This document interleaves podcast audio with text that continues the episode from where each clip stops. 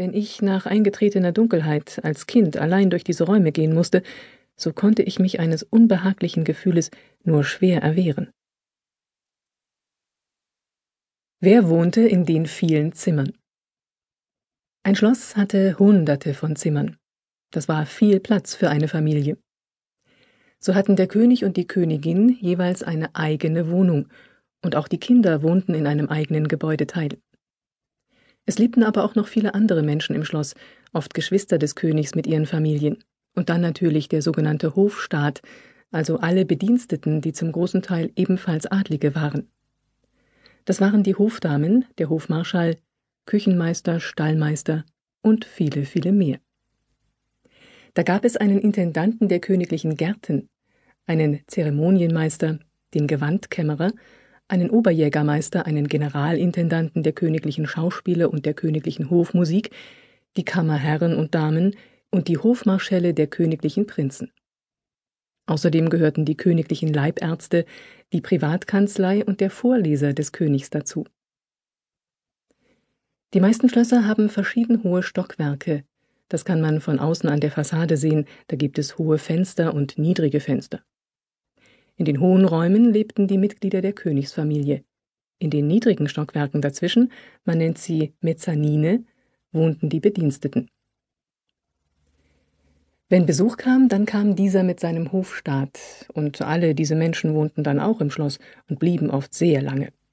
So konnte es sein, dass zeitweise über hundert Menschen zusammen in einem Schloss wohnten.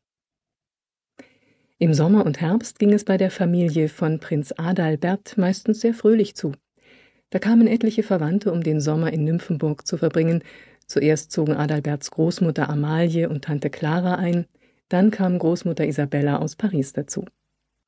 Im Herbst kamen dann noch die Genuas, Adalberts Tante Isabella mit Familie und Gefolgschaft aus Italien, die Würms und die Alfonsos ebenfalls Onkel und Tanten, so dass das Schloss im Sommerhalbjahr voll belegt war. Im Winter dagegen lebte die Familie mehr oder weniger alleine im Schloss Nymphenburg. Wenn dann der Wind an den Fenstern rüttelte und die Schritte in den schlecht erleuchteten oder ganz dunklen Gängen hallten, war es auch Adalbert, ähnlich wie seinem Onkel Leopold in der Residenz, nicht ganz geheuer. Wie sah ein königliches Kinderzimmer aus?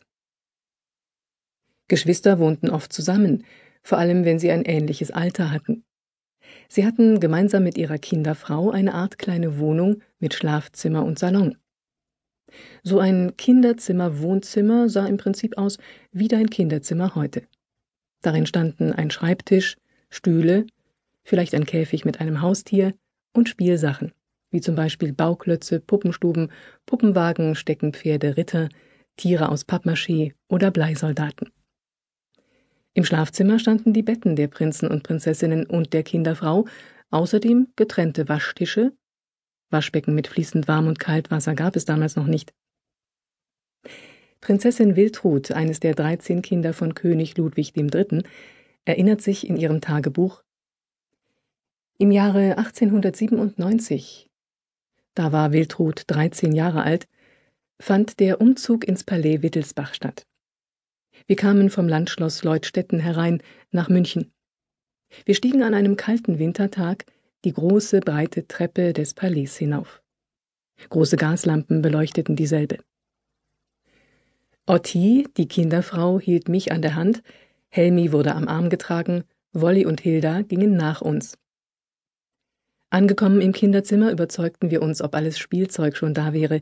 Wir setzten uns drei auf die kleinen Bänke und begannen mit einem Wasserwerk zu spielen, was besonders ich liebte. Dann kam Lola Lola mit dem Kaffee und, wie ich fand, famosen Brezeln. Mir scheinen die Zimmer schrecklich groß und der große Lüster in der Mitte. Das Schlafzimmer teilte Wiltrud mit ihrer jüngeren Schwester Hildegard, Hildi, ihrem älteren Bruder Wolfgang, Wolli und der Kinderfrau Otti. Im Kinderzimmer von Ludwig und seinem Bruder Otto stand ein riesiger Käfig mit zwei Eichhörnchen. Der Schreibtisch von Ludwig war mit zwei Händen verziert, die einen Dieb fangen sollten. Als Ludwig volljährig wurde, bekam er eine eigene Wohnung. An seine damalige Kinderfrau schreibt er Die heutige Nacht ist die letzte.